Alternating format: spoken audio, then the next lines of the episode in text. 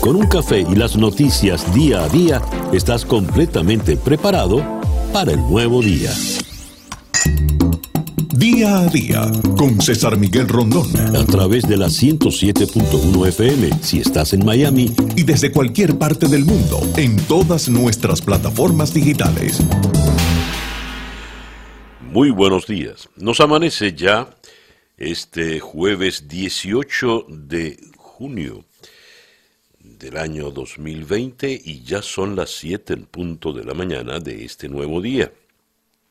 Usted está en la sintonía de Día a Día, desde Miami para el mundo.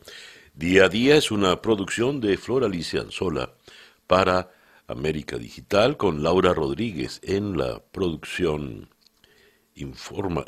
general, Mariel Sofía Rodríguez en la producción informativa, Jesús Carreño en la edición y montaje, José Jordán en los controles, con las presentaciones musicales de Manuel Sáez y Moisés Levi, y ante el micrófono, quien tiene el gusto de hablarles, César Miguel Rondón. 7:01 de la mañana. Calendario lunar.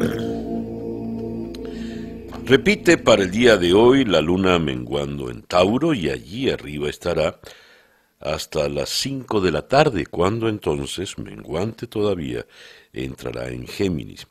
La luna de Tauro es la luna de la prosperidad, la llenura, la abundancia, es la luna de la riqueza. Y la luna de Géminis, que entrará a las 5 de la tarde, es la luna, una luna más liviana, es la luna de la comunicación, es la luna de los juegos, en fin. El detalle para el día de hoy es que después, 59 minutos después de la medianoche de este día en el que estamos, entró Mercurio retrógrado. Así que, señoras y señores, para rematar, estamos con Mercurio retrógrado. Resumiendo, pues, por el día de hoy, tenemos un sol y dos lunas. Luna menguante en Tauro y a partir de las 5 de la tarde menguante en Géminis, Sol en Géminis y Mercurio retrógrado. Así nos amanece este jueves 18 de junio del año 2020.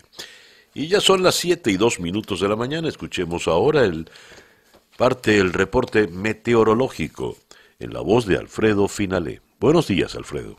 Hola, ¿qué tal, César? Muy buenos días para ti, muy buenos días para todos los amigos de la 107.1 FM en este jueves, junio 18 del 2020.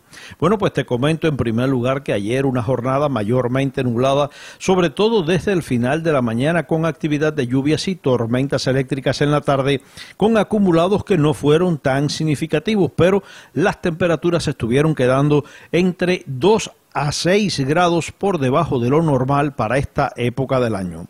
Hoy condiciones propicias para que continúen las lluvias y las tormentas eléctricas en nuestra área. Estamos hablando de una jornada mayormente nublada con un potencial de precipitaciones y tormentas que queda alrededor de un 70%. Un día de precaución en la carretera y paraguas al alcance de la mano. La mañana con vientos variables débiles y calma, luego en la tarde vientos de región este sureste que en el mar podrán alcanzar de 10 a 15 nudos, olas de 2 a 3 pies de altura. Hoy temperaturas máximas que vuelven a quedar por debajo de lo normal para esta fecha. Lo normal viene siendo alrededor de 90 grados Fahrenheit y para hoy estamos pronosticando solo valores entre 83 a 87 grados Fahrenheit superiores hacia las localidades de la costa del Golfo.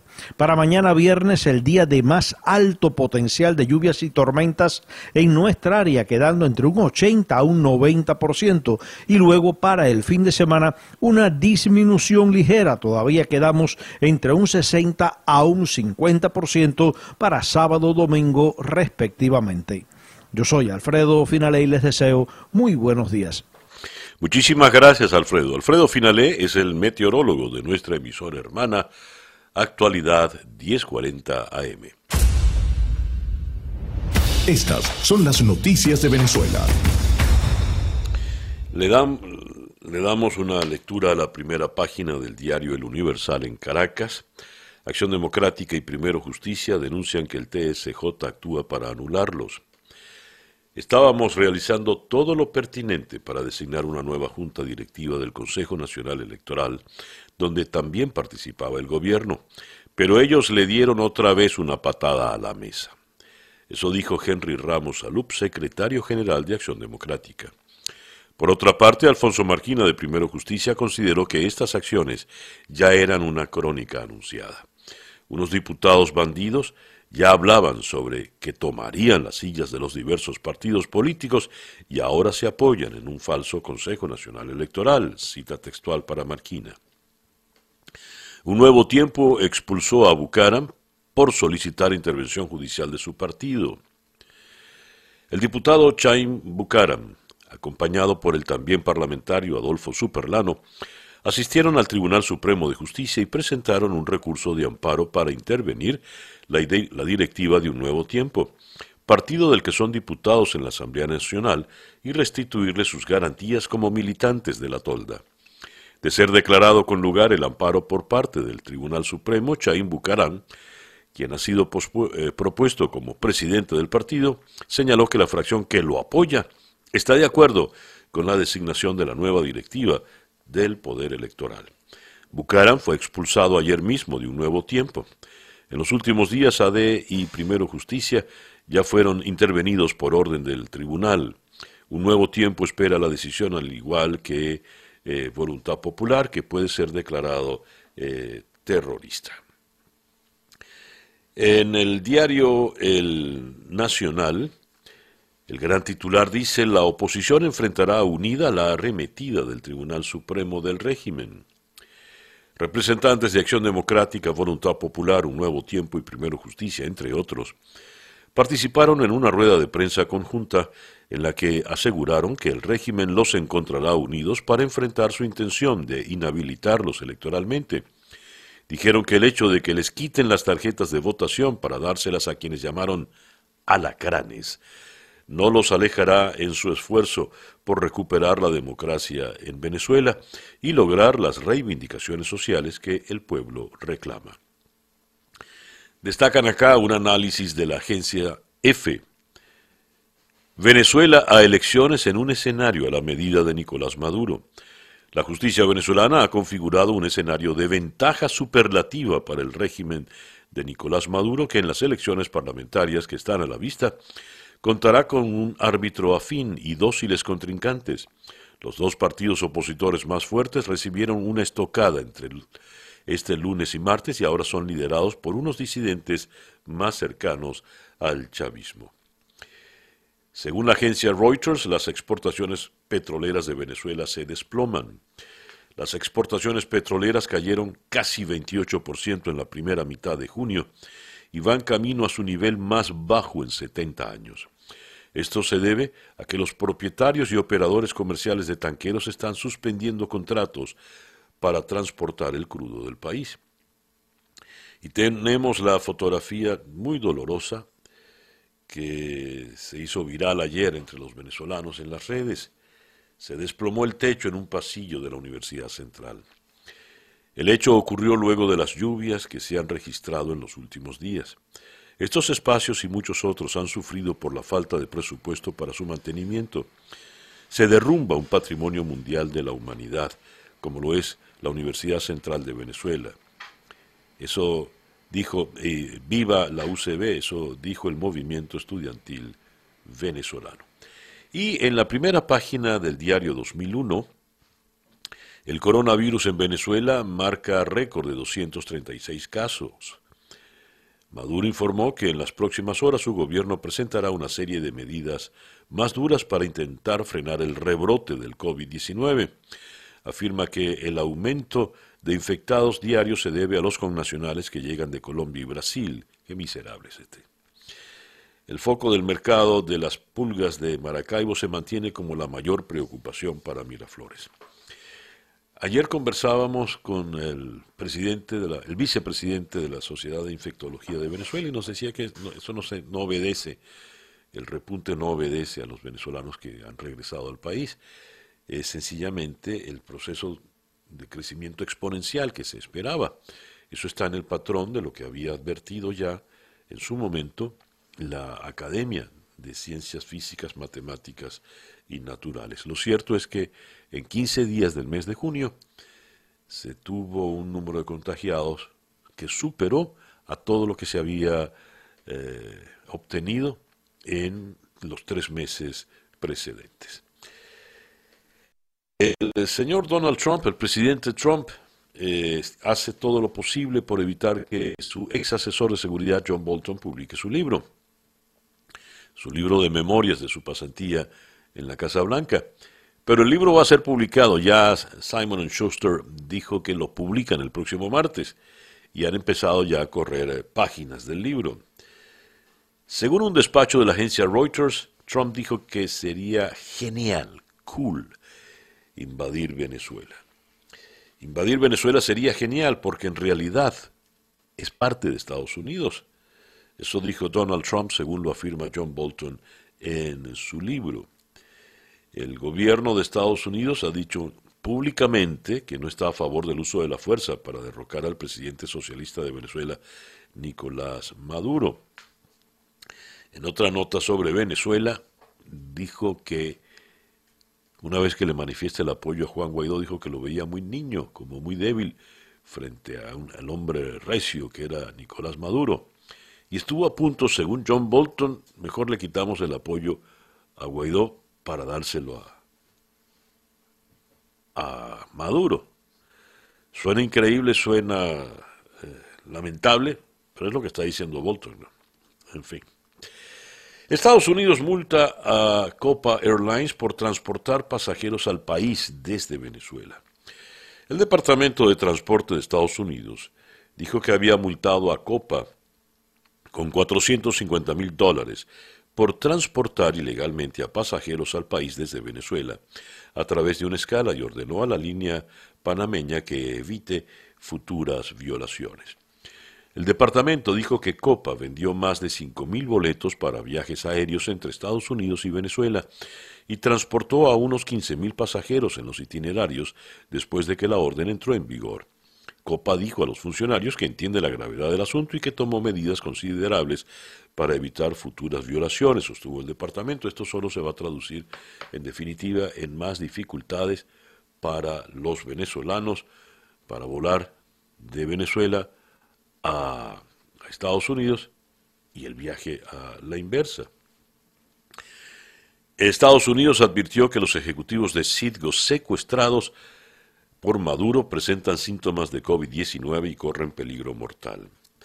La declaración corresponde a Roger Carstens, enviado especial de la presidencia para asuntos con rehenes, quien se expresó al respecto en su cuenta de Twitter. Gustavo Cárdenas, José Ángel Pereira, Jorge Toledo, Tomé Ubadel, Alirio Zambrano y José Luis Zambrano están ahora en peligro mortal. Varios de ellos muestran síntomas similares al COVID-19 y varias otras dolencias severas. 2 años y medio sin un juicio ni evidencia presentada contra ellos. Llamamos a su liberación inmediata y acceso urgente a atención médica que necesitan. Además, precisó que se encuentran detenidos en el helicoide, la prisión más cruel del chavismo, así la han definido aquí. Tenemos que Venezuela ocupa el último lugar dentro del ranking de competitividad mundial, esto por 4º año consecutivo. Y apareció Diosdado Cabello, estaba en mucho silencio, este 5 de enero se acaba esta Asamblea Nacional, ha decretado. Y este señor ahora sencillamente funciona como un chismoso, ¿no? Voluntad Popular perderá otro miembro próximamente. Luego de la renuncia de Gaby Arellano a Voluntad Popular, dijo que próximamente perderán otro. Y dijo que el otro que van a perder es Lester Toledo. Destacó que Enrique Capriles se presentará a las próximas elecciones con otro partido político. Parece una bruja, ¿no? Haciendo pronósticos. Diosdado Cabello acusó a Ramos Allup de estar cuadrando con Bernabé Gutiérrez para en 3 semanas decir que no tenía problema en que los diputados que quisieran reelegirse fueran a las parlamentarias. Dios. Son las 7:18 de la mañana. Noticias de Latinoamérica. 8 países americanos registran el mayor número de muertes por habitante. Estados Unidos, Ecuador, Canadá, Perú y Brasil se encuentran entre los países del mundo con más muertos por cada 100.000 habitantes, mientras el continente ya suma casi la mitad de los decesos por coronavirus en todo el planeta, con 208.989, y la cifra de contagios ya supera los 4 millones, según cifras de la Organización Mundial de la Salud. LATAM Argentina deja de operar en el país. La aventura aérea duró 15 años, pero finalmente llegó a su fin. LATAM Argentina anunció formalmente que deja de operar. Ya no habrá más vuelos internos con los aviones blancos, azules y rojos a los 12 destinos domésticos, ni tampoco a Santiago, San Pablo, Lima y Miami, los 4 destinos internacionales que se operaban con aeronaves matriculadas en la Argentina. Siguiendo en la Argentina, uno de los principales grupos acreedores de Argentina advirtió que evalúa acudir a la justicia ante el fracaso de las negociaciones para reestructurar unos 66.000 millones de dólares de deuda en bonos emitidos bajo legislación extranjera. Del otro lado del mostrador, el presidente Alberto Fernández dijo ser inflexible.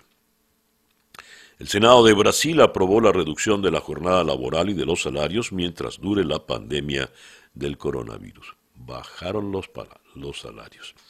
El texto, considerado fundamental por el gobierno de Brasil para poder hacer frente a la crisis económica derivada de la epidemia, pasará a manos del presidente Bolsonaro para que lo firme en los próximos 15 días. El partido de Bolsonaro aún no nace y ya está en la mira de los tribunales. El partido Alianza por Brasil aún no registrado oficialmente e impulsado como plataforma política del presidente Bolsonaro, está en la mira de la justicia por supuestos ataques, entre comillas, a las instituciones y a la propia democracia. Miembros de la alianza anunciada el año pasado como embrión del primer partido político de ultraderecha del país, están en el centro de 2 investigaciones, una sobre actos y manifestaciones que la Fiscalía califica de antidemocráticos y otra en torno a amenazas y mentiras difundidas en Internet contra miembros de la Corte Suprema de Justicia. En Colombia, los cultivos de coca se redujeron 9% el año pasado, al pasar de 169.000 hectáreas sembradas en 2018 a 154.000, según el informe anual de la Oficina de Naciones Unidas contra la Droga y el Delito. En Perú ya hay más contagiados por COVID-19 que Italia. Perú reportó 240.908 infectados por coronavirus, según cifras del Ministerio de Salud. Con este nuevo número, el país latinoamericano superó a Italia en el número de contagiados, de acuerdo con el reporte de la Universidad Johns Hopkins.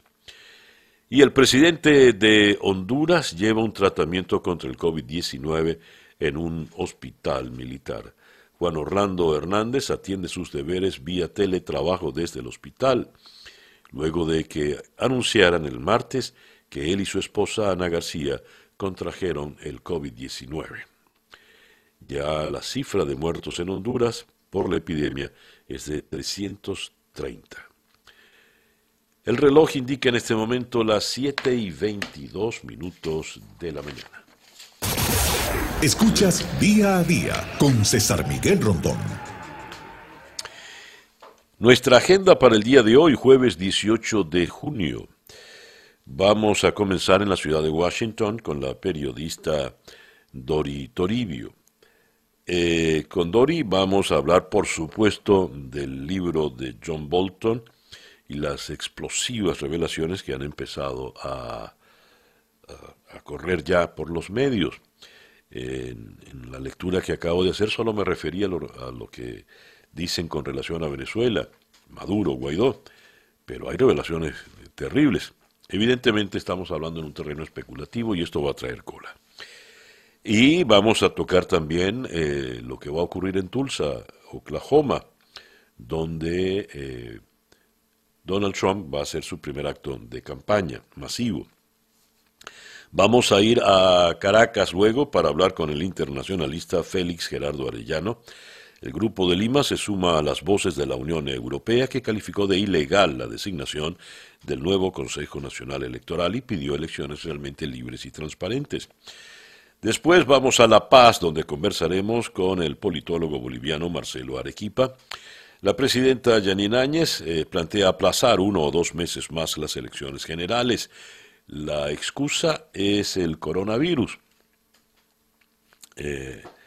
Pero esto, por supuesto, trae consecuencias políticas de envergadura. De La Paz vamos a ir hasta Ciudad de México para conversar con el periodista Alberto Rueda. México ya es miembro del Consejo de Seguridad de Naciones Unidas. Se eligieron a 5 miembros no permanentes para el periodo 2021-2022. Y con la elección de México ya son 5 las veces que esta nación forma parte de este organismo, el organismo cúpula de Naciones Unidas. La candidatura la presentó Peña Nieto mientras era el presidente y López Obrador continuó con las gestiones. Luego vamos a ir a Caracas para conversar con nada menos que Elías Pino Iturrieta, el destacado historiador venezolano, para abordar, para que nos dé una perspectiva, digamos, histórica, distinta de lo que está pasando en nuestro muy, muy sufrido país. Y vamos a cerrar con Glenis González. Glenis es arquitecto, profesora del Instituto de Urbanismo de la Facultad de Arquitectura de la Universidad Central de Venezuela. ¿Qué pasó? ¿Cómo fue que colapsó el techo del pasillo allí en nuestra querida Universidad Central de Venezuela? Esa, pues, nuestra agenda para el día de hoy, en Día a Día, hoy jueves 18 de junio del año 2020. Ya son las 7:25 de la mañana. El editorial con César Miguel Rondón. La foto sin duda es triste.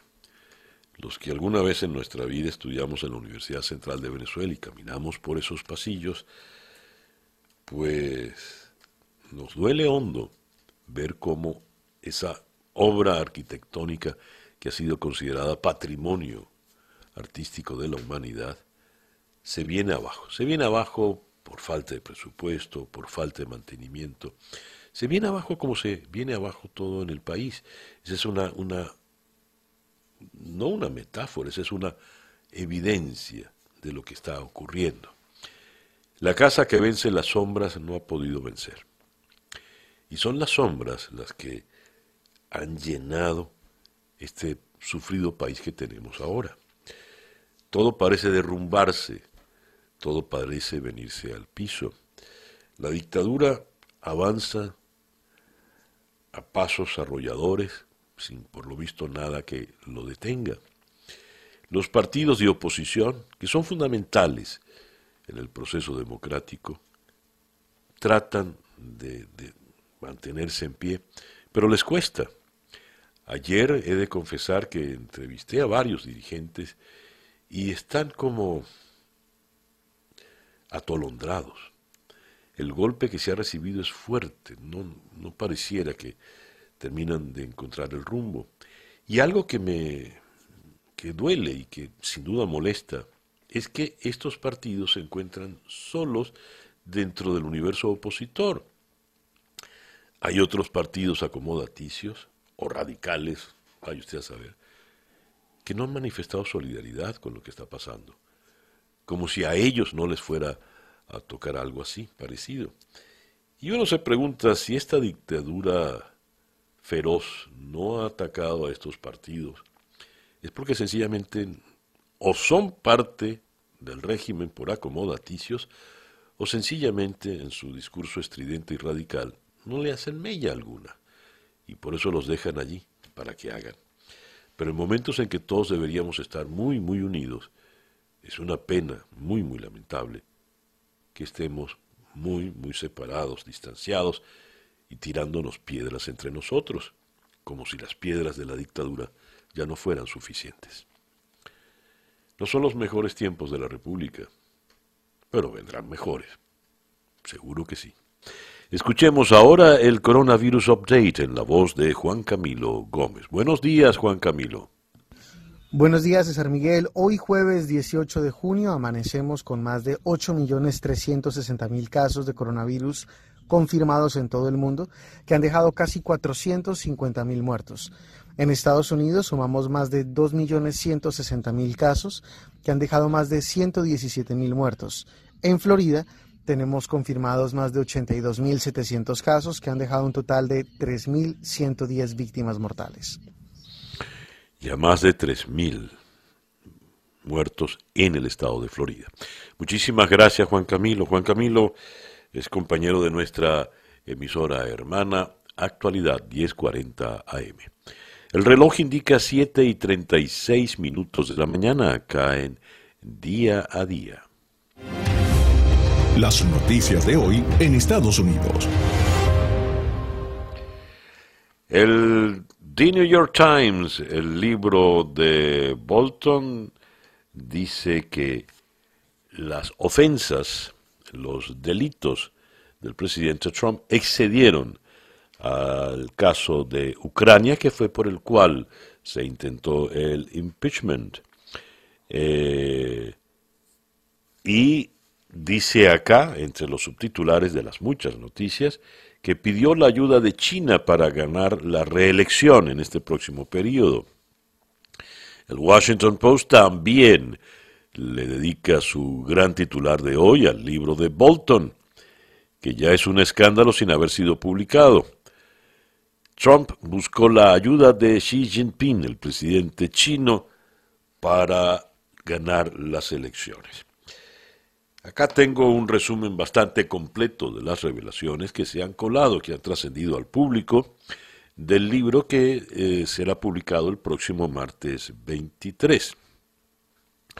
Pedirle ayuda a China en las elecciones, ofrecer favores a dictadores o sugerir que los periodistas deben ser ejecutados, son apenas algunas de las primeras revelaciones que surgen del libro del ex asesor de Seguridad Nacional, John Bolton, pero que tienen a la Casa Blanca en modo de ataque para impedir que se publique. Anoche el Departamento de Justicia presentó una solicitud de emergencia para una orden de restricción contra John Bolton para evitar la publicación de su libro, a medida que surgen más detalles hirientes para el presidente y su campaña a la reelección. El Departamento de Justicia pide a la Corte que programe una audiencia para mañana viernes, solo 4 días antes de la publicación del libro. Buscan bloquearlo por motivos de seguridad nacional. Ya la administración Trump impuso una demanda contra Bolton para bloquear la publicación de su libro, El cuarto donde ocurrió, Memorias de la Casa Blanca, que es el título del libro. Esa demanda acusa al ex asesor de romper su contrato al retirarse del proceso de investigación en curso del Consejo de Seguridad Nacional para determinar si su libro contiene información clasificada o debe ser redactada o editada. Pero ¿cuáles son las revelaciones? En la cumbre del G20 del 2019 en Osaka, Japón, el presidente chino Xi Jinping se quejó con Trump de sus críticos en los Estados Unidos. Según Bolton, Trump asumió que Xi se estaba refiriendo a los demócratas, y entonces, según escribe Bolton, asombrosamente dirigió la conversación hacia las próximas elecciones presidenciales de Estados Unidos, aludiendo a la capacidad económica de China de afectar las campañas políticas en curso, rogándole a Xi que se asegurara que él, Trump, ganara. Enfatizó la importancia de los agricultores y del aumento de las compras de soja y trigo de China en el resultado electoral. Imprimiría las palabras exactas de Trump, dice Bolton, pero el proceso de revisión previa a la publicación por parte del gobierno ha decidido lo contrario. Es decir, el libro ya había pasado un proceso de revisión, ¿eh? Trump además le dijo así que los estadounidenses querían que él, Trump, fuese presidente por más de 2 mandatos. Trump en varias ocasiones quería hacerle favores personales a dictadores que le gustaban, como ofrecer bloquear investigaciones criminales federales en Estados Unidos a compañías extranjeras con sede en China y Turquía, según el libro. Por ejemplo, Bolton dice que Trump le dijo al presidente turco Recep Tayyip Erdogan que se encargaría de una investigación criminal a una empresa turca perseguida por fiscales federales en Nueva York, y que los fiscales del Distrito Sur no eran su gente sino de Obama, un problema que se solucionaría cuando los reemplazara con su gente, con la gente de Trump. Escribe Bolton, el patrón era uno de obstrucción a la justicia como un estilo de vida. Y eso ya, dice Bolton, se lo había advertido al fiscal general William Barr. Por otra parte, Trump tenía muy poco control sobre cuestiones de seguridad nacional y política exterior. El presidente, por ejemplo, no sabía que el Reino Unido era una potencia nuclear y preguntó si Finlandia era parte de Rusia. En las sesiones informativas de inteligencia se dedicaba la mayor parte del tiempo a escuchar a Trump en lugar de que Trump escuchara los informes. Trump apoyó que China retuviera en campos de concentración a musulmanes de la etnia uigur, que viven en la provincia más al noreste del país. Según nuestro intérprete, Trump dijo que sí debería continuar con la construcción de los campos. Trump pensaba que eso era exactamente lo que debía hacer. Y con relación a Venezuela, Trump dijo que sería genial que Estados Unidos invadiera Venezuela y describió a la nación suramericana como realmente parte de los Estados Unidos. En una reunión en Nueva Jersey en 2019, Trump sugirió que los periodistas deberían ser encarcelados más fácilmente y obligados a renunciar a sus fuentes, llamando a los reporteros tontos y diciendo que deberían ser ejecutados. Bueno, esto, como se dice en el béisbol, pica y se extiende. El día de hoy es importante para los migrantes por el caso DACA, según leo acá a Jorge Cancino. Armados de esperanza y mascarillas puestas para evitar contagios, un grupo de integrantes de United We Dream aguardarán hoy en las escalinatas del edificio de la Corte Suprema en Washington el fallo sobre el futuro de la acción diferida 2012, DACA. Vamos a esperar una posible decisión, dijo José Muñoz, director de comunicaciones de esta organización. Vamos a estar otra vez un grupo fuera de la Corte con las precauciones debidas por el coronavirus. El programa DACA, creado durante el gobierno de Obama, protege a estos inmigrantes que llegaron de niños a Estados Unidos, los protege temporalmente de la deportación y les otorga una autorización de empleo renovable cada 2 años. DACA fue cancelado por Donald Trump en 2017, pero restablecido el 9 de enero del 2018 por una Corte Federal de California. Y en noviembre la Corte Suprema celebró una audiencia donde escuchó los argumentos de defensores y detractores del programa, y desde la primera semana de marzo, tanto el gobierno como los Dreamers aguardan la decisión del máximo tribunal de justicia.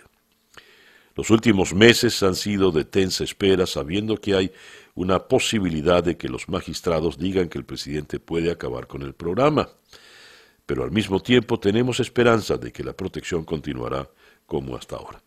De manera pues que el día de hoy, en este sentido, es un día crucial. El reloj indica que son las 7:44 de la mañana, acá en Día a Día desde Miami para el mundo.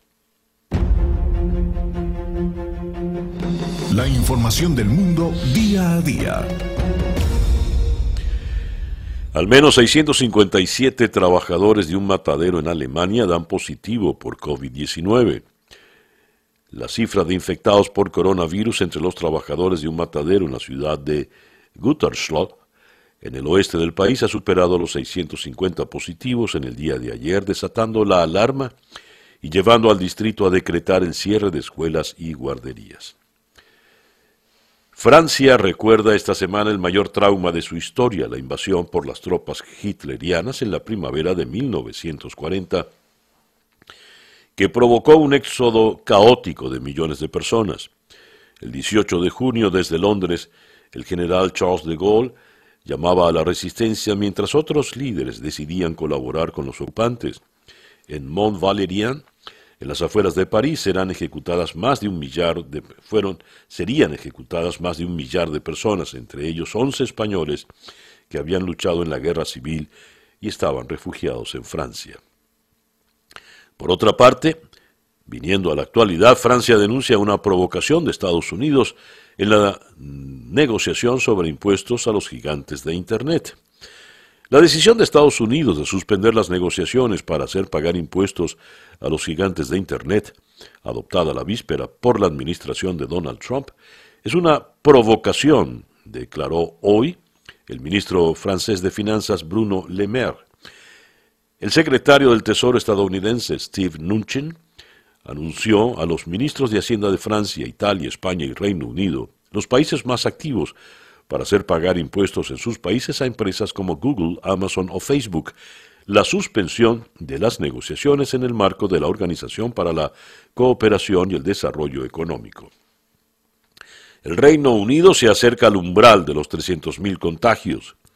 El gobierno británico ha informado de 1.115 nuevos contagios por coronavirus, una cifra que eleva el balance provisional de casos cerca ya de los 300.000. y mantiene al Reino Unido como el 5º país del mundo más afectado por la pandemia, detrás de Estados Unidos, Brasil, Rusia y la India. Pekín vuelve a confinarse y la actividad se paraliza. Un brusco rebrote del COVID-19 en Pekín ha frenado en seco el retorno a la actividad económica en la capital china y ha afectado duramente a bares, restaurantes y actividades deportivas. Siguiendo en China, China y la India acordaron reducir la tensión en la frontera tras un sangriento incidente esta semana que causó la muerte de decenas de soldados en una disputada región fronteriza en el Himalaya. Ambas partes convinieron en mantener la paz en la zona y anunciaron responsables chinos al término de una conversación entre los dos ministros de Relaciones Exteriores. En el Medio Oriente, Estados Unidos anunció una campaña de presión económica y política contra el gobierno sirio, con sanciones a decenas de individuos y entidades oficiales, incluyendo al presidente Bashar al-Assad y su esposa. A partir de hoy, cualquiera que haga negocios con el régimen de Assad en cualquier parte del mundo está expuesto a restricciones de viaje y sanciones financieras, dijo el secretario de Estado Mike Pompeo. 7:51 de la mañana caen día a día desde Miami para el mundo. Subamos en la geografía y lleguemos a la ciudad de Washington, donde está nuestra muy apreciada Dori Toribio, periodista corresponsal en Washington de varios medios. Dori, muy buenos días. Muy buenos días, César. Gracias por atendernos, Dori. Claro, un gusto estar con ustedes. Dori, se han colado ya a la prensa y al público fragmentos, párrafos del polémico libro del señor John Bolton, el ex asesor de seguridad, y lo que suelta no son precisamente flores. ¿Qué impacto podrá tener en este año electoral, donde todo pasa por el lente de la posibilidad de una reelección, en la campaña del señor Trump? El impacto de momento, al menos a nivel político, quizá no tanto a nivel social, no sé si esta va a ser una de las grandes preocupaciones de los ciudadanos estadounidenses, pero desde luego a nivel político en esta ciudad de Washington, el impacto de un libro que ni siquiera ha sido publicado todavía, será publicado en principio, está previsto la semana que viene, es un impacto grande. Tanto es así que la Casa Blanca y el Departamento de Justicia han emprendido ya medidas legales, una demanda incluida y otras medidas de emergencia para detener la publicación del libro de Bolton prevista para el martes 23 de junio. Alega la Casa Blanca y el Departamento de Justicia que este libro, que se titula En la habitación en la que todo ocurrió, The Room Happened, este libro contiene información clasificada y esa es la razón por la que no puede ser publicado. El propio presidente Trump, además de estar cargando contra Bolton en los últimos días, diciendo que era una persona incompetente a la que nadie quería dentro de la Casa Blanca, pero también ha dicho en varias ocasiones ya que cualquier conversación directa con él es una conversación clasificada y que, por lo tanto, este libro no puede ser publicado desde una cuestión legal. Dice, ¿qué contiene el libro y qué acusaciones y por qué está preocupando tanto a la Casa Blanca? Básicamente lo que dice Bolton ahora, en 2020, un año después de dejar la Casa Blanca, es que el presidente no está capacitado para ocupar el cargo y que durante el tiempo en el que él fue asesor de seguridad nacional en la Casa Blanca vio cómo en numerosas ocasiones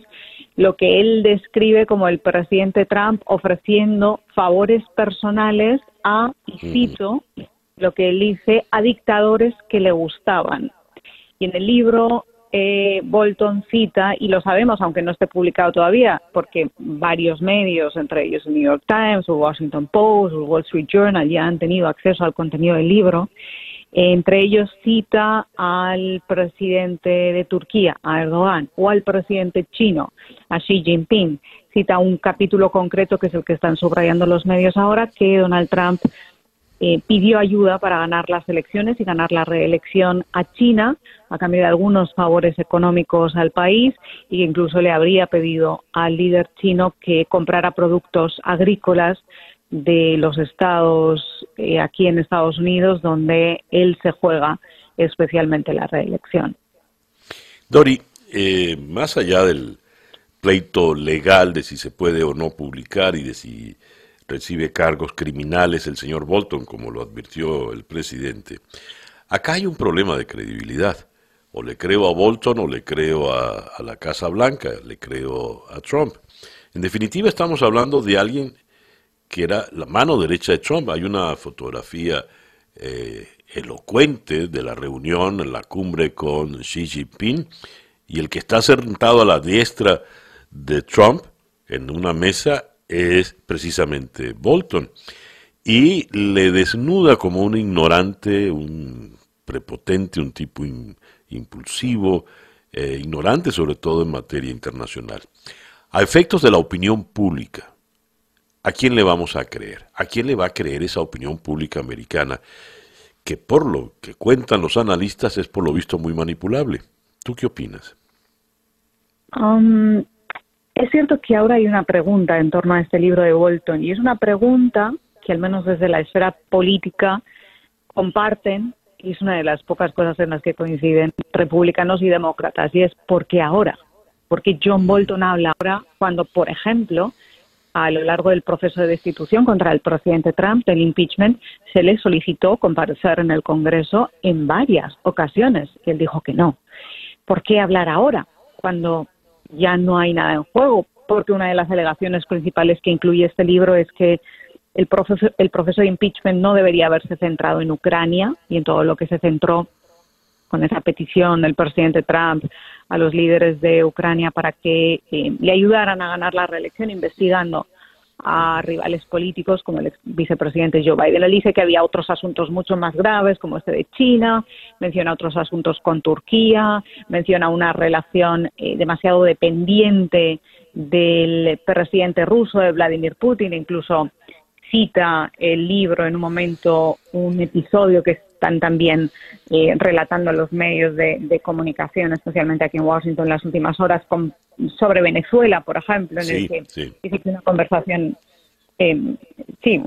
entre Trump y Putin le comparó a Juan Guaidó con Hillary Clinton, y según Bolton esa comparación funcionó, lo llama propaganda al estilo soviético, y dice que le funcionó a Donald Trump. Él basa y cuenta todos estos detalles efectivamente de una persona que estaba muy cerca del presidente, un asesor de seguridad nacional, es un cargo muy, muy cercano, que ha visto muchas cosas y sabe cómo opera un presidente de Estados Unidos. La pregunta es por qué decide hablar ahora, si lo hace solamente para vender libros, por ejemplo, como le están acusando a algunas voces conservadoras, o por si lo hace porque cree que todo esto debe salir a la luz. Yo creo que esa es una de las claves para saber si la gente va a creerle a él o va a creer al presidente de Estados Unidos. También hay que tener en cuenta que muchos estadounidenses ahora están preocupados por otras cosas, no por esta, pero es interesante.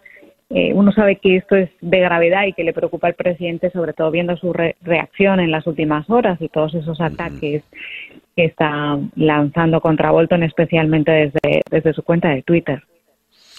Sobre todo que el detalle está en si esto acrecienta o disminuye las probabilidades de reelección del presidente, sobre todo en un momento donde la distancia frente a Biden empieza a abrirse en su contra.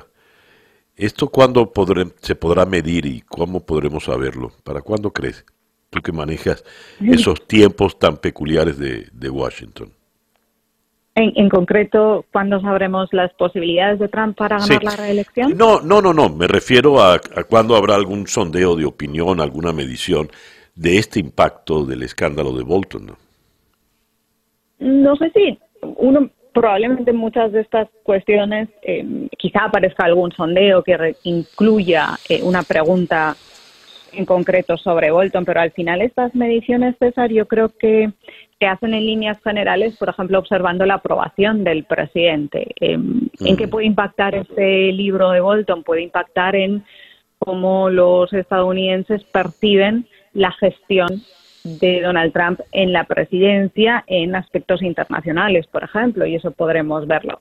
Si va a impactar o no, estamos en un momento en Estados Unidos tan delicado, en el que están pasando tantas cosas de tantísima gravedad, desde la pandemia, el impacto en la salud y en la economía, todos los movimientos y las protestas raciales, es difícil saber si un libro como este, que vamos a ver si es publicado, tiene un impacto. Sobre todo, lo que yo pensaba en las últimas horas, César, es que además, aunque esto que revela Bolton, si es que uno lo cree o no lo cree, pero estos detalles concretos que revela son nuevos, es cierto que lo nuevo es la especificidad, pero muchas de estas cosas ya habían sido publicadas antes y ya las sabíamos.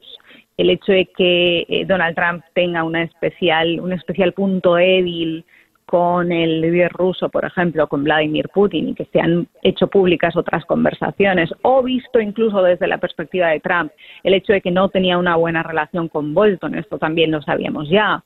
Se han enfrentado en numerosas ocasiones, por ejemplo, sobre el tema de Venezuela, o que Trump se ha quejado en su entorno muchas veces, y ahora ya lo ha hecho de manera pública, pero esto se publicó en medios estadounidenses en los últimos meses, que siempre se quejó de que Bolton era una figura con un perfil demasiado halcón y que querían meterle en diferentes guerras, dijo Donald Trump alguna vez. Todo esto ya lo sabíamos. Sabíamos que existía una relación tensa con Bolton y en general no solo con Bolton, sino que Donald Trump se ha llevado y se lleva bien con muy poca gente dentro de su propia administración. De ahí las salidas y los despidos constantes de miembros de su gobierno. Donald Trump es un presidente que se hacía de muy poca gente, entre esa gente está sobre todo su familia y fundamentalmente se fía de él mismo. Es un presidente que se fía de su instinto y de su propia palabra y de sus propias decisiones, y se rodea o no se rodea de gente de la que a veces confía, pero en la que a veces no. Yo creo que todo esto va a influir en si la gente cree o si tiene un impacto o no, pero como digo, hay detalles nuevos y tiene importancia porque es una figura cercana al presidente que vio muchas cosas, pero habría que ver cuánta importancia tiene en un momento como en el que está ahora Estados Unidos. Lo cierto, Dori, es que si se publica ya es un bestseller, ¿eh? El señor Bolton cumplió esa tarea, pues. Eso seguro, como tantos libros que se han publicado sobre Donald Trump, ¿cierto? Así es. Dori, muchísimas gracias por atendernos en esta mañana. Gracias a ustedes, muy buenos días. Dori Toribio es la presentadora del podcast del Washington Post, corresponsal allá en Washington para varios medios españoles. El reloj indica las 8:07 de la mañana acá en Día a Día desde Miami para el mundo. Y de Miami bajamos ahora a la ciudad de Caracas, donde en la línea telefónica tenemos al internacionalista y profesor en la Universidad Central de Venezuela, Félix Gerardo Arellano. Félix Gerardo, muy buenos días. Muy buenos días, César Miguel. Un saludo para ti, tu equipo y la audiencia. Gracias por atendernos. A ver, el Grupo de Lima califica de ilegal la designación del nuevo Consejo Nacional Electoral y pide que se realicen, en efecto, elecciones libres y transparentes en Venezuela. La Unión Europea asegura que la renovación del Consejo Nacional Electoral socava la credibilidad de ese consejo y socava pues la credibilidad en un proceso de elecciones. La reacción del señor Maduro es mandar al carrizo, aunque ya en España, por ejemplo, Beatriz Becerra tradujo el carrizo con todas las letras escatológicas del caso, mandó al carrizo a la Unión Europea y lo propio hará con el Grupo de Lima. ¿Qué ocurre o qué puede ocurrir entonces si prácticamente se han dado sendos portazos todos o el régimen le ha dado portazo a todo el mundo y ya no le importa nada? ¿Qué puede pasar, Félix Gerardo? Sí, mira, quiero agregar además, porque es importante, que se están sumando muchas instituciones, ¿no? Tenemos ya declaración de la democracia cristiana mundial, tenemos declaración de la Internacional Socialista. Eso es muy importante porque este es un tema eminentemente político. Seguramente los abogados, los constitucionalistas quieren entrar en los artículos de la Constitución, pero esto es un tema eminentemente político y por eso es tan importante lo que acaba de ocurrir en la Unión Europea, el Grupo de Contacto, el Grupo de Lima, porque es seguir un expediente que vienen armando rigurosamente, exhaustivamente, a medida que han ocurrido los acontecimientos, que ocurrió la Asamblea Nacional Constituyente, que ocurrió la elección fraudulenta, que ocurrió la composición del Tribunal Supremo de Justicia, ahora el Consejo Nacional Electoral. Todo ha violado la Constitución Nacional. Todo es ilegal y todo es ilegítimo. Eso hay que tomarlo muy en cuenta, porque luego vendrán decisiones complejas que se avecinan para la comunidad internacional, como cuál Asamblea Nacional vamos a tener entonces, si se va a promover una elección ilegal de una futura Asamblea Nacional. Entonces la legal y la legítima es la que tenemos, pero la Constitución dice que hay un plazo, entonces ahí van a venir unas contradicciones jurídicas, pero esto es una decisión política. Si todos los hechos que han ocurrido son ilegales e ilegítimos, entonces lo único que está quedando legal y legítimo es la Asamblea Nacional legítimamente electa, legalmente constituida. Eso, por eso es tan importante que la comunidad internacional lleve el seguimiento de todos los acontecimientos, porque se avecinan decisiones más complejas aún si se da esta nueva elección fraudulenta para sustituir la Asamblea Nacional. Otro punto importante, que creo que es una de las debilidades que uno percibe, ojalá esté equivocado, pero uno percibe que no hay una coordinación más estrecha de la comunidad internacional. Un poco la característica del gobierno de los Estados Unidos de actuar muy unilateralmente no es tan conveniente ni tan efectivo en esta oportunidad. Aquí hay una parte del juego que es clave, que es presionar los aliados de Nicolás Maduro. Nicolás Maduro da las señales de no importarle la comunidad internacional y, como tú bien dijiste, la manda al diablo, no sé la palabra exacta. Al carrizo, al carrizo. No vayan a cerrar el programa si digo otra, ¿no? No, aquí no nos van a cerrar. Este no lo van a cerrar. Okay. Qué bueno es la libertad de expresión, ¿eh? Sí, señor.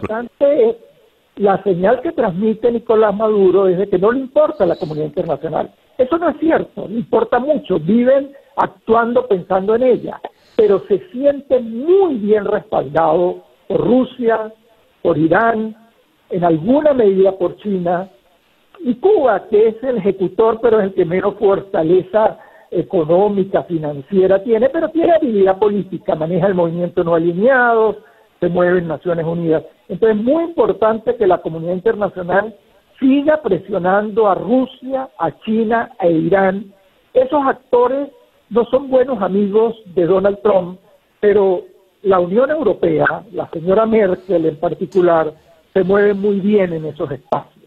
Tienen muy buena comunicación con Rusia, tienen buena comunicación con Irán porque sostienen el acuerdo nuclear del que Estados Unidos se retiró, y tienen buena relación con China, que se ha complicado con la pandemia, pero hay diálogo, hay comunicación. Esa presión a estos actores es importante para, bueno, para ayudar a la salida pacífica, para ayudar al proceso de transición.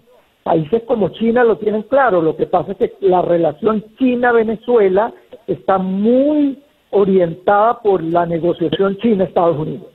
En la medida que esa relación China-Estados Unidos sea tensa, el tema venezolano China lo usa como una ficha. Eso hace que la geopolítica complique el panorama, pero es muy importante el papel de la Unión Europea, los países nórdicos y actores un tanto neutrales en este escenario como Corea del Sur, Japón y obviamente el Vaticano. Juegan un papel clave en estos momentos tan difíciles que se acercan, porque una elección parlamentaria violando otra vez todas las normativas, bueno, es la ruptura total de la posibilidad de una salida pacífica. Ahora, cuando yo dije el señor Maduro le dio portazos aquí a todo el mundo y los mandó al carrizo, a la Unión Europea y a quien se le oponga, él ha consolidado su dictadura, ha aplastado a los partidos políticos con la anuencia o la omisión de algunos sectores opositores y en definitiva pareciera que nada le va a importar. Ya parece estar seguro de que Estados Unidos no le va a invadir ni le va a seguir perjudicando más allá de las sanciones puntuales y total, ¿qué le importa? Cuando se dice hay que insistir en la presión internacional, ¿qué tanto puede afectar esa presión internacional que, como además has dicho, por ejemplo, tiene las acciones unilaterales de Estados Unidos y no hay coordinación entre todos los demás? ¿Qué tanto pueden hacer por nosotros? Bueno, en la medida, tú lo has subrayado, en la medida que no hay coordinación, pierde la efectividad el papel de la comunidad internacional. En la medida que no hay presión a estos actores internacionales que facilitan el transporte, que facilitan los negocios ilegales. Creo que el expediente del señor Sabá va a ayudar a comprender más claramente la telaraña de negocios y de vinculaciones ilegales que se hacen a través del proceso bolivariano. Los movimientos del oro, los movimientos del coltán, el narcotráfico. Eso hay que supervisarlo, controlarlo y pararlo. Allí entra de nuevo la resolución aprobada por el TIAR. La resolución aprobada por el TIAR hay que retomarla porque el caso del señor Saab se inscribe exactamente en lo allí previsto, que es el seguimiento y la sanción a las acciones ilegales, a los negocios ilegales, a los ilícitos, que son los que en buena medida están dando recursos al proceso bolivariano. De tal manera que es un mecanismo de presión, lo que llaman algunos las sanciones inteligentes, porque van directamente contra el bloque en el poder. Esa presión y esa coordinación está débil. Eso hay que fortalecerlo. Félix, muchísimas gracias pues por atendernos en la mañana de hoy. Gracias a ustedes. Félix Gerardo Arellano, internacionalista, profesor en la Universidad Central de Venezuela, desde la ciudad de Caracas. 8:16 de la mañana. Día a día, con César Miguel Rondón. Y de Caracas vamos ahora a La Paz, donde está el politólogo boliviano Marcelo Arequipa. Marcelo, muy buenos días. Buenos días, César. Marcelo, la presidenta interina Jeanine Áñez ha planteado extender por 1 o 2 meses, aplazar por 1 o 2 meses las elecciones generales. Su excusa, es el tema del COVID-19, pero pues esto tiene severas implicaciones políticas y despierta, entiendo, suspicacias también políticas. ¿Qué hay detrás de esta solicitud, a tu entender? Sí, a ver, la decisión de la señora Áñez es una decisión errática, es una decisión poco planificada y es una decisión sobre todo electoral, ¿no? Lo digo por lo siguiente, quien propone la fecha del 6 de septiembre para las elecciones es el árbitro de las elecciones, el órgano electoral, no es ningún partido político. El órgano electoral hace una suerte de un pacto, de una negociación con todos los partidos, incluido el partido de la señora Áñez, y lo que también es muy importante, se suman a ese pacto para definir esa fecha la Unión Europea y Naciones Unidas. Entonces, no estamos hablando de una propuesta que es arbitraria o una propuesta que nace del deseo, del interés político de algún partido concretamente, sino de una necesidad que la plantea el órgano electoral. Entonces, creo más bien, como decía por eso al principio, que la decisión de la señora Áñez de primero oponerse a que la fecha sea el 6 de septiembre y luego decir, alarguemos unas semanas más, un mes más la fecha de la elección, por eso tiene que ver más bien con una suerte de cálculo político electoral, porque en lo que hace a lo que significa la administración misma de la pandemia en Bolivia, no le está yendo muy bien. Y no solamente porque los contagios y los decesos hayan crecido exponencialmente en las últimas semanas, sino también porque dentro de todo hay una sombra muy grande de denuncias de corrupción por la compra de respiradores españoles y por el mal manejo del uso de bienes del Estado. Entonces, me da la impresión que es más un cálculo político-electoral, más que realmente pensar en solucionar el tema de la crisis de la pandemia. ¿Y cómo ha sido recibida la solicitud? ¿Se concretará en definitiva o no? A ver, el órgano electoral, a través de su presidente, el señor Salvador Romero Vallivian, ya ha establecido que esta fecha del 6 de septiembre es una fecha cerrada por ellos mismos y que luego, por tanto, lo único que necesita es ser promulgada la norma por la presidenta y que se pueda implementar lo más rápido posible, porque ellos van a poner en marcha, perdón, todo un protocolo de bioseguridad para el día de la elección. Entonces, ahora mismo el asunto es muy delicado, porque la señora Áñez está enfrentando contra un órgano institucional, un órgano del poder del Estado, que dicho sea de paso además es el que tiene la llave para solucionar la crisis política que vivimos en Bolivia. Es decir, la única forma de solucionar la crisis política en el país es yendo a elecciones, y es el órgano electoral quien además, paradójicamente, ha sido compuesto durante el gobierno de la señora Áñez, es decir, todos los vocales, los miembros más altos del órgano electoral, han sido elegidos, han sido puestos ahí a partir del gobierno de la señora Áñez. No es que ella los haya puesto, de hecho solo ella nombró al actual presidente del órgano electoral, pero todos los otros miembros fueron electos durante el último medio año. Entonces es un órgano, creo yo, con legitimidad institucional, que es muy importante hoy día y que además funciona y que es necesario para solucionar la crisis política. Muy bien, dado el hecho electoral, ¿ha cambiado ¿han cambiado el favoritismo, los niveles de aprobación para uno u otro candidato?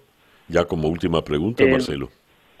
Sí, lo que pasa es que es lo siguiente, el señor Carlos Mesa, la señora Áñez, el señor Luis Fernando Camacho, se están disputando un electorado que es muy similar, por eso las decisiones dubitativas y por eso también el señor Carlos Mesa saliendo a reclamar ahora airadamente. Si salen ellos porque están detrás de un electorado que es predominantemente aquel que vive en las ciudades y que pertenece, perdón, a la clase media. Entonces, ese electorado es el que se están disputando ellos. Por eso esas decisiones. Ninguno de ellos ha transgredido o ha pasado más bien la frontera hacia el sector de lo popular, que es lo que aglutina, digamos, el movimiento al socialismo. Entonces, están, creo, ahora mismo, y cierro con esto, está ahora mismo la señora Áñez en un dilema que es muy existencial, muy profundo, y es el de ser presidenta, pero ser candidata también al mismo tiempo. Es decir, esto es, creo, la prueba más evidente de eso. Marcelo, muchísimas gracias por atendernos en la mañana de hoy. A ustedes, César, muchas gracias. Marcelo Arequipa, politólogo boliviano, profesor en la UAM, desde la ciudad de La Paz. El reloj indica 8:23 de la mañana en Día a Día desde Miami para el mundo. Día a Día. Y de la ciudad de La Paz vamos ahora a Ciudad de México. Leo acá este tuit publicado en el día de ayer por el señor Marcelo Ebrard, el ministro de Exteriores de México. Escribe: tengo el honor de informar que México ha sido electo por 187 votos, miembro del Consejo de Seguridad de la Organización de Naciones Unidas. Gran reconocimiento a nuestro país en todo el mundo. Enhorabuena, con abundantes signos de exclamación. ¿Qué significa esto? ¿Y qué puede hacer México en ese Consejo de Seguridad? En la línea telefónica en Ciudad de México está el periodista Alberto Rueda. Alberto, muy buenos días. César, muy buenos días. Encantado de saludarte a ti y a todo el auditorio. Muchísimas gracias, Alberto. A ver, México entra al Consejo de Seguridad. Las gestiones las había iniciado Peña Nieto durante su mandato, pero le toca a la administración de López Obrador. Este gobierno de López Obrador, ¿qué puede hacer desde esa silla tan importante en el Consejo de Seguridad?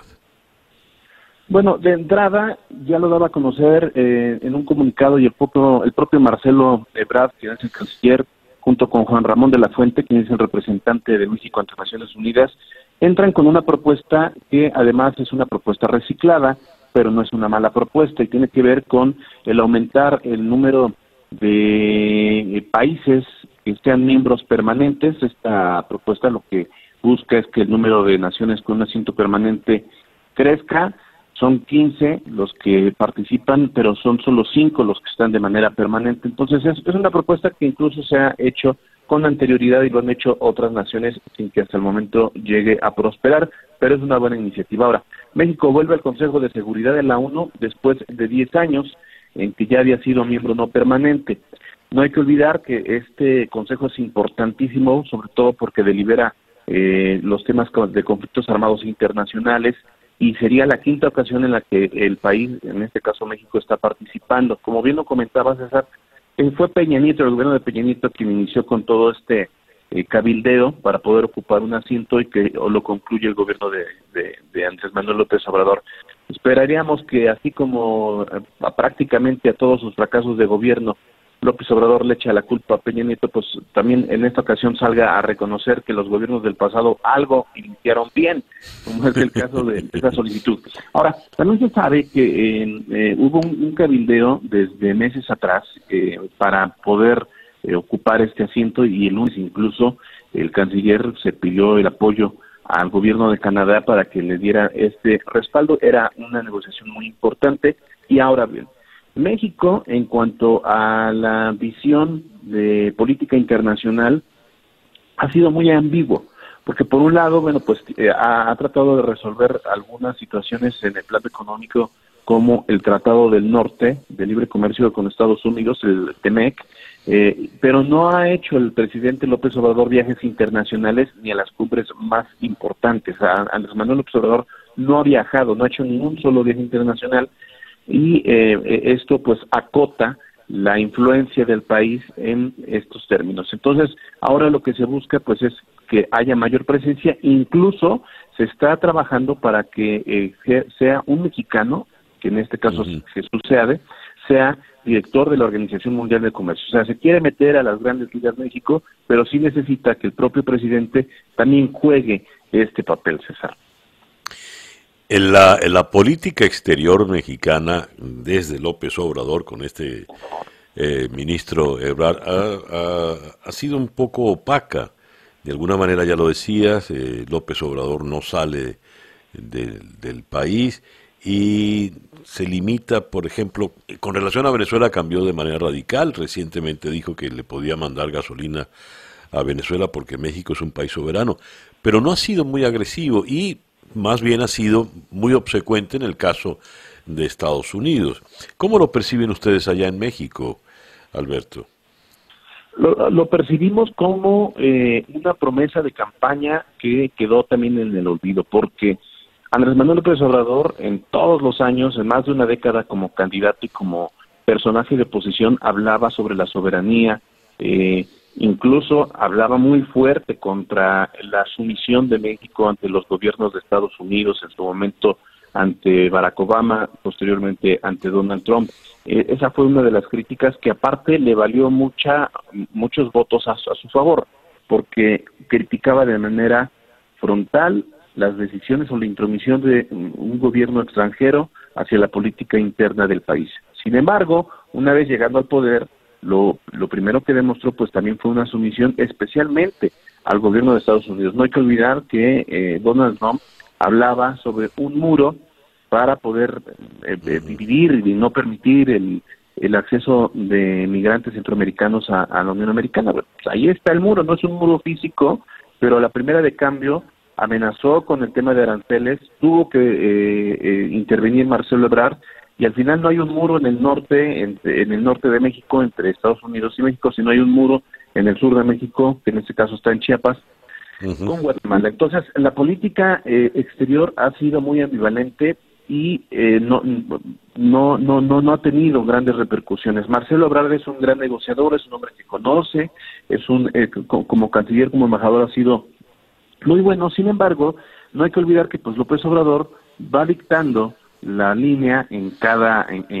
sector. No hay que olvidar, por ejemplo, el tema de la salud de la pandemia con Hugo López Gatell, que bueno, pues es un epidemiólogo que ha tenido mucho reconocimiento, pero que al final ha tenido que salir a defender al propio presidente, que sale a hacer giras sin cubreboca, y entonces de repente el propio Hugo López Gatell dice que lo es recomendable y después pues tiene que medio contradecirse porque el presidente no lo usa. Es igual en todos los rubros, como el tema de la política exterior. Por muy capacitado que sea el canciller Marcelo Ebrard, si tiene que seguir las líneas o las indicaciones del presidente, en ese momento pues se topa con pared. Ya. Alberto, muchísimas gracias por atendernos en esta mañana. Es un placer. Que tengan un excelente jueves todos. Gracias. Alberto Rueda, periodista desde Ciudad de México. Vamos ahora hasta la ciudad de Caracas, donde en la línea telefónica tenemos nada menos que a don Elías Pino Iturrieta, historiador, individuo de número de la Academia Nacional de la Historia y destacadísimo analista no solo del pasado, sino también del presente, y por eso lo hemos llamado. Elías, muy buenos días. Hola César, un gran saludo, gusto en escucharte. Elías, dije que eras un gran analista del pasado y también del presente. Vamos a hacer un ejercicio. Tienes que irte al futuro y escribir, como historiador que eres, lo que ha ocurrido en este momento en nuestro país. Pareciera que ya el régimen o la dictadura ha terminado de derribar las pocas paredes que le quedaban a lo que antes conocíamos como Venezuela y su institucionalidad. ¿En qué momento histórico estamos entonces? Mira, César, estamos en un momento insólito, es decir, excepcional, por el hecho de que está ocurriendo un fenómeno que seguramente no captamos los personajes como gente en nuestra cotidianidad, pero que determina la peculiaridad del problema que estamos viviendo. Venezuela ha venido pues lentamente, un proceso paulatino que va funcionando poco a poco, pero que ahora nos trae todas las posibilidades de ocultamiento. Perdón, Elías. Perdona, Elías, la llamada tiene alguna dificultad. Cuelga que Laura te vuelve a llamar y podemos reanudarla con, esperamos, con mejor calidad. En cualquier comunicación con Venezuela es siempre una rifa, ¿no? Porque el sistema, CanTV, las operadoras, Internet, en fin, todo está muy, muy deteriorado, como todo en el país. Por eso, y habida cuenta que nos interesa mucho la conversación y lo que nos pueda decir Elías Pino Iturrieta, pues entonces estamos intentando de nuevo el contacto. Ya Laura parece que lo tiene. Elías, estás con nosotros de nuevo. Aquí estamos. Ah, bueno, ahora sí tenemos perfecta calidad. A ver, qué bueno. Muy bien, puedes comenzar para... Te preguntaba en qué momento, históricamente hablando, estamos, si tuvieras que analizarlo tú desde el futuro, ¿no? Mira, estamos en un momento excepcional por el hecho de que después de un desarrollo lento que se ha ido profundizando, llegamos a un extremo que generalmente no se observa, pero que es esencial y que nos determina ahora como sociedad y como derrumbe, la desaparición de la república. No hay libertad ni hay democracia si no tiene un domicilio. La libertad y la democracia no son bienes, no son productos silvestres que salen así en el campo, necesitan un domicilio que las proteja y que los proteja y que lo vaya alimentando progresivamente de acuerdo con las solicitudes del tiempo. Bueno, ese es el punto fundamental que seguramente no observamos porque uno en la superficie cree que es republicano y en la superficie cree que existe republicanismo porque está en los rótulos, porque está en el escudo, porque nos llamamos republicanos o nos sentimos republicanos, pero ese es el punto fundamental. El gobierno, eso comienza con Chávez y llega ahora a sus extremos con el Maduro, ha demolido la república. Es decir, no tenemos frenos ni tenemos contrapesos, y retrocedemos a estadios anteriores a la Guerra de Independencia, es decir, somos otra vez el antiguo régimen, somos otra vez la vida manejada por la monarquía absoluta, aunque no tenga corona el monarca de turno. No hay república, la echaron a la basura estos caballeros frente a nuestras narices. Las medidas que se han tomado atroces contra los partidos políticos. En estos días le tocó el turno a Acción Democrática y de nuevo otro coletazo para Primero Justicia. No son sino los mandarriazos que le faltaban al último pilar del edificio republicano. No es un problema de democracia, no es un problema de libertad, es un problema de que la casa en la que puede florecer la democracia y en la que puede florecer la libertad, la tumbaron, le fueron abriendo boquetes poco a poco y por fin ya con Nicolás Maduro la derrumbaron. Nosotros teníamos una institucionalidad muy hecha con muchísimo trabajo a través del tiempo, por lo menos desde 1811, desde 1810, que se fortalece extraordinariamente en 1830. Y ahora por supuesto estoy hablando como historiador cuando se crea una república que fue un prototipo de progreso de cuño liberal, ya después de la separación, del derrumbe de Colombia, con el general Paz en la cabeza. Son 15 años de vida democrática y libertaria según se entendían la democracia y la libertad en ese tiempo, progreso material, doctrinas liberales, libertad de imprenta, parlamentarismo elocuentísimo. Eso se convierte en el fundamento el primer capítulo de una historia republicana que seguramente debía llegar a nuestros días. Esa historia, esa república dando tumbos se restablece. Durante muy poco tiempo, a raíz del derrocamiento de Medina Angarita, pero sin duda comienza a florecer en la segunda mitad del siglo XX. Toda esa obra, esa fábrica de república y de ciudadanía, y de democracia, y de libertad, que tiene ese gran edificio que se simboliza en el Parlamento, en el Capitolio, en la legalidad, en una cadena de códigos fundamentales para la regulación de la vida, le ha dado un golpe feroz el madurismo o este señor, el usurpador, en estos últimos días. La designación de la intromisión en los partidos políticos, porque es demasiado descarada, porque es demasiado evidente, era el último dato que nos faltaba a nosotros para saber que el problema radica en que nos robaron la república, nos las quitaron frente a nuestras narices y no nos dimos cuenta, seguramente porque ya habíamos dejado hace mucho tiempo de ser republicanos, porque no sabíamos exactamente lo que era ser republicanos. Ese es el punto, desde mi punto de vista de historiador, claro está, César, puede ser muy sesgado, pero ese es mi punto fundamental, pienso yo. Nos derrumbaron la república, y los últimos mandarriazos se los acaban de dar esta última semana con la intervención o el secuestro de Acción Democrática y también con lo que pasó en el mismo sentido con Primero Justicia. En este momento de estos terribles mandarriazos, es una pena ver que tenemos en el sector opositor a unos que, bueno, forman parte de la maniobra esta atroz, los títeres de la dictadura que se prestan para la charada, los Parra, Brito, Bernabé Gutiérrez y demás, y por otra parte tienes otro sector en la oposición que, más allá de darle el pésame a los partidos muertos, busca la ayuda internacional como la gran panacea, como la verdadera solución.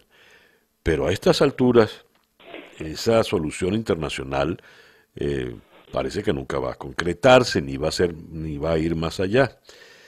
Entonces, ¿qué nos queda a los venezolanos de este tiempo en medio del derrumbe total? De tu comentario se deduce algo que puedo relacionar con lo que decía yo anteriormente. El derrumbe de la República no es obra de una cúpula feroz y oscura y mediocre, sino que tiene colaboración en lo que se puede considerar como los últimos restos de lo que fue el republicanismo anterior. La oscuridad que también se sembró en el seno de los partidos políticos y creció. El desentendimiento de lo que estaba pasando en Venezuela, por un lado, que sería lo que sucede en el caso de Acción Democrática. Acción Democrática tenía a Bernabé Gutiérrez como secretario de Organización Nacional, de manera que no era un dirigente de barrio que lo sacaron de Boconó o de Yaguaraparo para que les hiciera el favor, para que les hiciera el quite. Entonces, en el derrumbe de toda esta fábrica que habían hecho nuestros abuelos, nuestros padres, nuestros antepasados, pero también nosotros mismos, pero también César Miguel Rondón, pero también Elías Pino, encontraron con la presencia de estos residuos negadores de la democracia que se encarnan en figuras como Bernabé Gutiérrez o en aquellos que sin ningún tipo de conexión de la sociedad con la sociedad, que habían perdido el arraigo, que son como forasteros sin ningún tipo de credenciales, es decir, estos señores que forman los partidos políticos llamados de la mesita, colaboran en la fábrica y se incorporan esperando que les den la conexión que han perdido.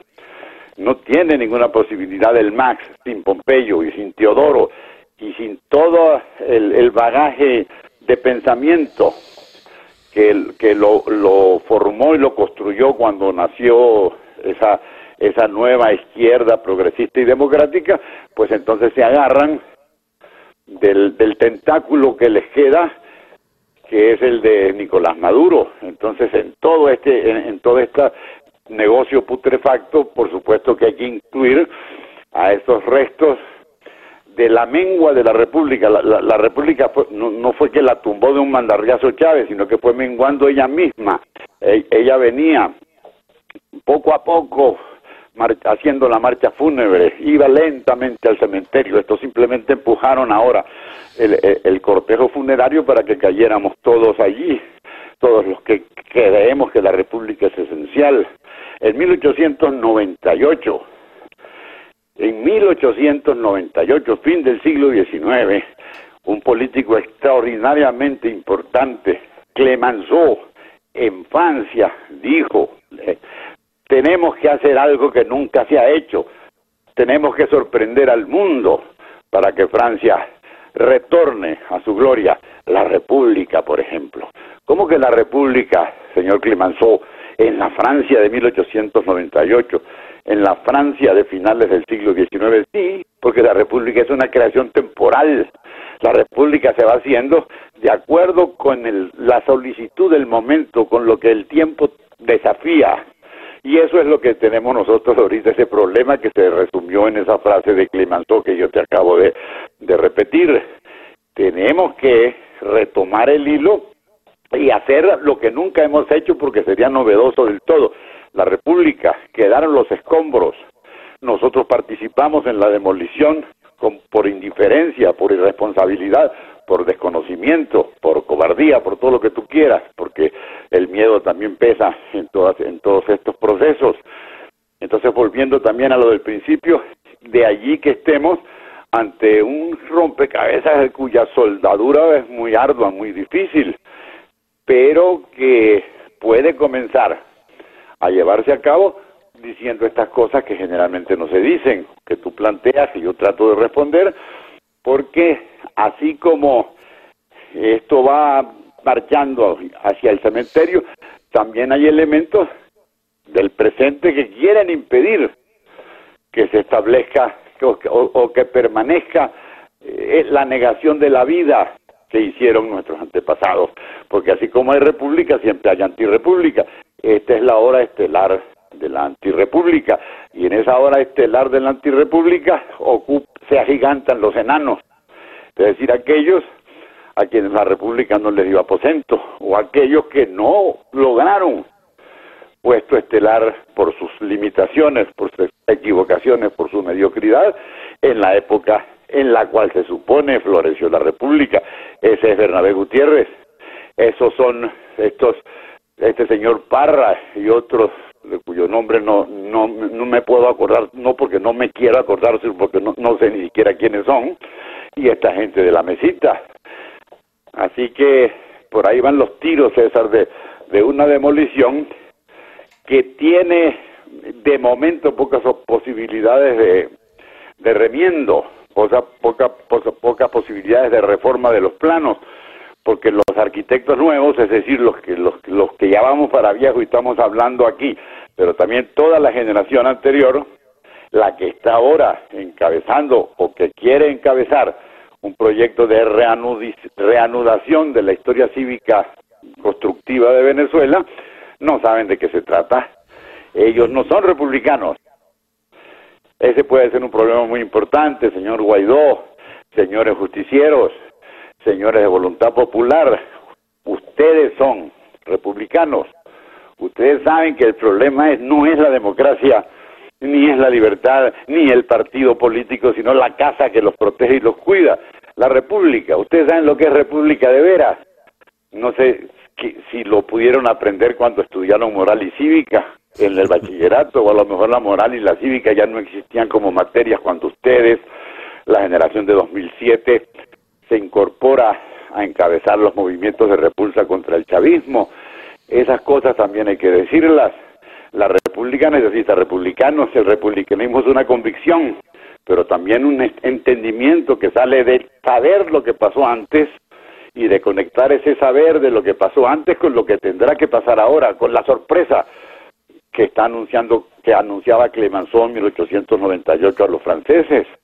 Entonces aquí estamos en un paquete muy complicado, querido amigo, el paquete complicado de que para ser república se necesita que alguien sea republicano a conciencia y que sepa el ingeniero Guaidó y el señor de Voluntad Popular que con aventuras y que con improvisaciones no se hace una república. La república es coser el hilo que se cortó, porque ya la hicimos, y si ya la hicimos la tenemos que hacer otra vez, y hacer otra vez significa agarrar la aguja y buscar la madeja y tratar de empatarla otra vez. Entonces creo que me estoy saliendo de cauce, pero ante un problema tan extraordinario como el que tenemos los venezolanos, no depende únicamente del presente. Esto, por supuesto, es malformación o deformación profesional. Todos sabemos que yo soy historiador, pero no hay manera de arreglar esto viendo el retrato de Bernabé Gutiérrez, sino de ver cómo fue posible que Bernabé Gutiérrez llegara a ser secretario nacional de Organización de Acción Democrática, partido fundador o reconstructor de la República en 1945 o en 1958. Pero además, no estoy hablando de la prehistoria, estoy hablando de cosas que hicieron tu papá y el mío. Tu papá en asuntos políticos, mi papá comprando y vendiendo café en Boconó, pero a su manera haciendo república. Eso lo sabrán estos muchachos. De verdad tienen metido esto en el pellejo los chicos de la generación de 2007. Hijos de mi corazón, tenemos que pensar en eso. No hay relato, además, César. Creo que alguna vez lo hablamos. El relato del chavismo que conduce a la demolición de la República empieza con Guaycaipuro, luchando contra los conquistadores españoles, y termina con Chávez, salvador y reconstructor, entre comillas, del anhelo republicano que supuestamente y fantásticamente traía a Guaycaipuro en sus flechas. Cosa absurda, pero hacen un relato. ¿Dónde está el relato de nuestro republicanismo hecho desde la perspectiva política? No existe, no sabemos los capítulos, y eso se convierte en una complicación. Creo que me pasé extendiéndome, César, excúsame. No, no, has sido harto elocuente y te hemos escuchado con mucho interés y sin duda pues con mucho dolor. Has soltado verdades lapidarias en tu discurso y te agradezco pues la franqueza y la honestidad con que nos has hablado a todos en esta mañana. Muchísimas gracias, Elías. Gracias a ti por llamar, César. Un gran abrazo, muchos saludos y que todo marche bien por allá también. Gracias. Elías Pino Iturrieta, eminente historiador venezolano. Bueno, creo que su intervención fue histórica, ¿no? En fin. Ya son las 8:55 de la mañana. La sorpresa del iPod, con César Miguel Rondón. Y hemos de irnos así con la velocidad de ese tema que suena al fondo. Esas son las Alegre All Stars que en aquellos años 60 dirigió en par de oportunidades el gran Charlie Palmieri, haciendo una versión magnífica del manicero. Y con ese maní nos vamos a otro con ese maní, ese decía un refrán, ¿no? Esto fue Día a Día, desde Miami para el mundo. Día a Día es una producción de Flor Alicia Anzola para América Digital, con Laura Rodríguez en la producción general, Mariel Sofía Rodríguez en la producción informativa, Jesús Carreño en la edición y montaje, José Jordán en los controles y ante el micrófono, quien tuvo el gusto de hablarles, César Miguel Rondón. Gracias pues por permitirnos estar allí. Tengan todos el mejor día posible y a las 8:57, para variar, Barbarita. ¡Pitos!